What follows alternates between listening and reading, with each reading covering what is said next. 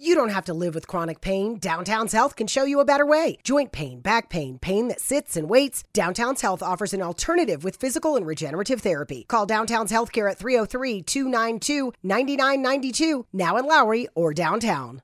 नमस्ते दोस्तों मेरा नाम है कुशल और आज मैं पुनः आपके लिए एक और नई कहानी लेकर आया हूँ वो कहानी जो हमें हर वक्त हर पल हर क्षण हमें एक नई सीख देती है। रामायण की कहानी। रामायण की कहानी में एक ऐसा पात्र जो सभी के लिए बहुत ही ज़्यादा पूजनीय है, माता सीता। आज मैं कुशल दीक्षित आपको माता सीता की कहानी सुनाऊँगा। मिस्टर कैडी के चैनल में आप सभी का आज स्वागत है। पुराणों के अनुसार माता सीता देवी लक्ष्मी का सांसारिक अवतार मानी जाती हैं, जो भगवान विष्णु के राम के रूप में अवतरित होने पर पृथ्वी पर अवतरित हुई थी। रामायण महाकाव्य की कथा राक्षस राजा रावण द्वारा सीता के अपहरण के इर्द गिर्द घूमती है। माता सीता देवी पृथ्वी की संतान थी।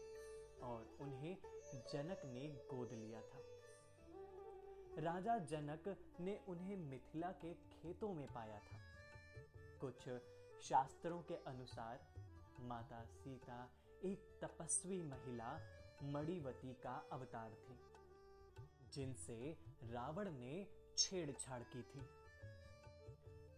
मणिवती ने रावण के वंश को नष्ट करने का संकल्प लिया था। इसी कारण अगले जन्म में उन्होंने रावण की पुत्री के रूप में जन्म लिया। जब ज्योतिषों ने रावण को चेतावनी दी कि यह कन्या उनका विनाश कर देगी, रावण ने उसे त्यागने का फैसला किया और उसे किसी दूर देश में छोड़ दिया। यहीं पर राजा जनक ने उन्हें पाया और उन्हें अपनी बेटी के रूप में पाला।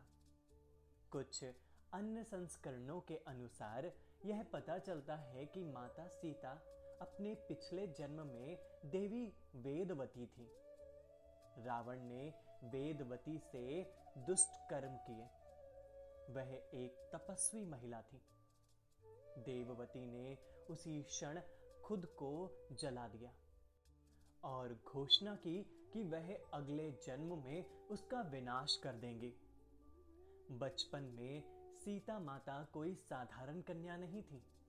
एक बार उन्होंने खेलते खेलते भगवान शिव के पिनाक धनुष को उठा लिया। धनुष इतना विशाल, इतना शक्तिशाली कि उसे उठाना एक सामान्य मनुष्य के लिए संभव नहीं था। जनक जानते थे कि उनकी बेटी विशेष है और इसीलिए उन्होंने एक ऐसा वर का चुनाव किया जो सीता के लिए दिव्य हो। उन्होंने सीता के लिए एक स्वयंवर आयोजित करने का फैसला किया और एक प्रतियोगिता रखी। उन्होंने कहा, जो व्यक्ति पिनाक धनुष उठा सकता है, उसे सीता अपने पति के रूप में चुन लेगी। ऋषि विश्वामित्र राम और लक्ष्मण ने स्वयंवर के बारे में सुना। तो उन्होंने राम से भाग लेने के लिए कहा।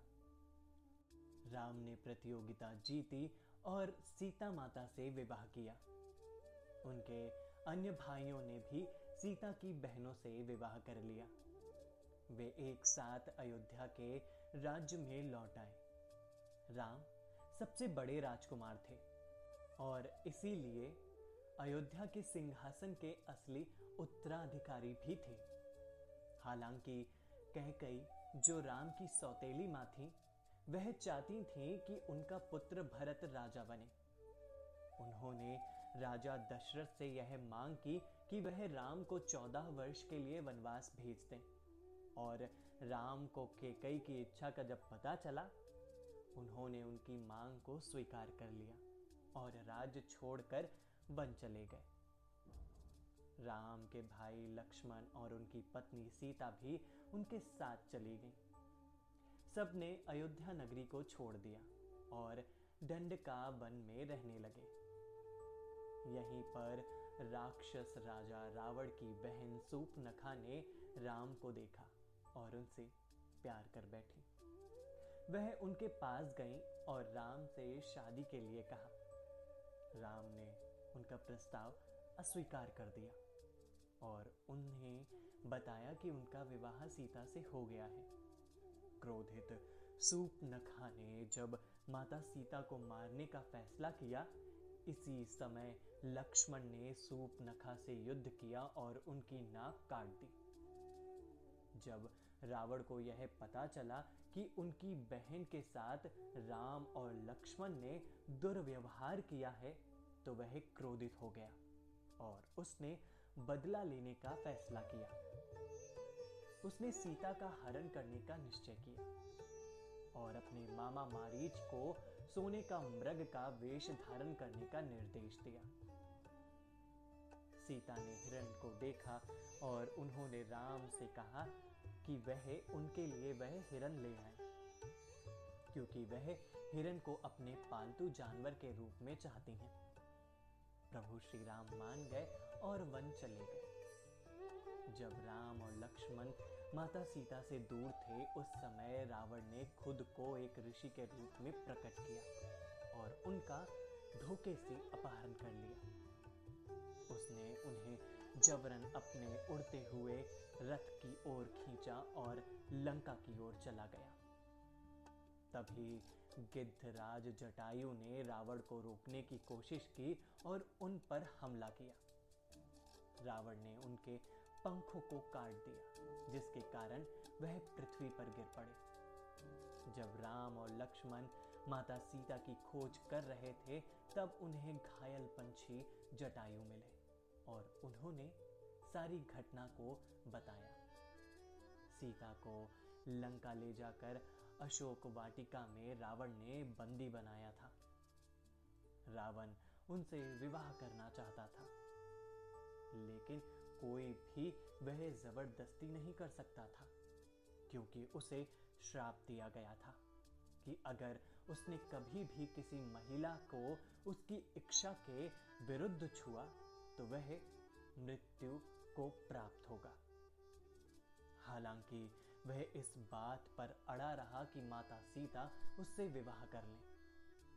किंतु सीता माता ने उसके प्रस्ताव को अस्वीकार कर दिया और अपनी शुद्धता बनाए रखी। इसी बीच प्रभु श्री राम ने हनुमान को लंका में भेजा और उन्हें अपने साथ आने के लिए कहा। किंतु माता सीता ने मना कर दिया। उन्होंने कहा कि उनके पति श्री राम ही उन्हें रावण से मुक्त कराएँगे। हनुमान वापस आ गए और प्रभु श्री राम के साथ लंका गए। युद्ध शुरू हुआ और प्रभु श्री राम ने रावण को मारकर माता सीता को मुक्त करा लिया और अयोध्या वापस आ गए। प्रभु श्री राम माता सीता की पवित्रता के लिए प्रति अश्वस्त थे। हालाँकि दुनिया को यह साबित करने के लिए कि उनकी पत्नी अभी भी शुद्ध है। उन्होंने माता सीता को अग्नि परीक्षा से गुजरने के लिए कहा। माता सीता आग की चिता पर चली और खुद को शुद्ध और निर्दोष साबित किया। कुछ संस्करणों के अनुसार यह भी उल्लेख मिलता है कि जब रावण सीता का अपहरण करने की साजिश रच रहा था, तब भगवान अग्निदेव ने माया सीता को बनाने का फैसला किया, जो कि एक भ्रम थी। माता सीता असली जो थी, वो अग्निदेव की शरण में थी और उनकी माया को रावण हरण कर ले गया था। अग्नि परीक्षा के समय असली सीता आग से निकली और प्रभु श्री राम के पास वापस आ गई। अयोध्या पहुँचने के बाद प्रभु श्री राम अयोध्या के सिंहासन पर बैठे और राजा बने। हालाँकि उनकी प्रजा रानी सीता से खुश नहीं थी। उनके लिए वह अशुद्ध थी, क्योंकि वह किसी पराये पुरुष के घर में रहकर आई थी। राजा राम ने अपनी प्रजा को प्रसन्न करने के लिए माता सीता को छोड़ने का आदेश दिया और ऋषि वाल्मीकि के आश्रम में रहने के लिए कहा। माता सीता उस समय गर्भवती थी और वे जीवन भर वाल्मीकि के आश्रम में रही और अपने दोनों पुत्रों, लव और कुश को अकेले ही पालती रही। कुछ वर्षों के बाद जब उनके बेटे अपने पिता के साथ फिर से मिले, तब माता सीता ने देवी पृथ्वी का आवाहन किया और इस दुनिया को छोड़ने का फैसला किया। वह अपने पूरे जीवन में साहस, ज्ञान और आत्म बलिदान का प्रदर्शन करते हुए एक वीर जीवन जीती रही। दोस्तों, नमन है ऐसी नारी को। नमन है भारत की सभी नारियों को। जो आज भी, जो आज भी वही दिव्यता बनाए रखी है। दोस्तों, आज के लिए बस इतना ही। अगर आपको हमारी यह कहानियाँ पसंद आ रही हैं तो आप हमें फेसबुक और इंस्टाग्राम पर फॉलो कर सकते हैं। और W W dot mister www.mrcaddy channel को सब्सक्राइब करना ना भूलें। दोस्तों, मेरा नाम है कुशल। मैं फिर लौटूँगा एक नई कहानी के साथ। तब तक के लिए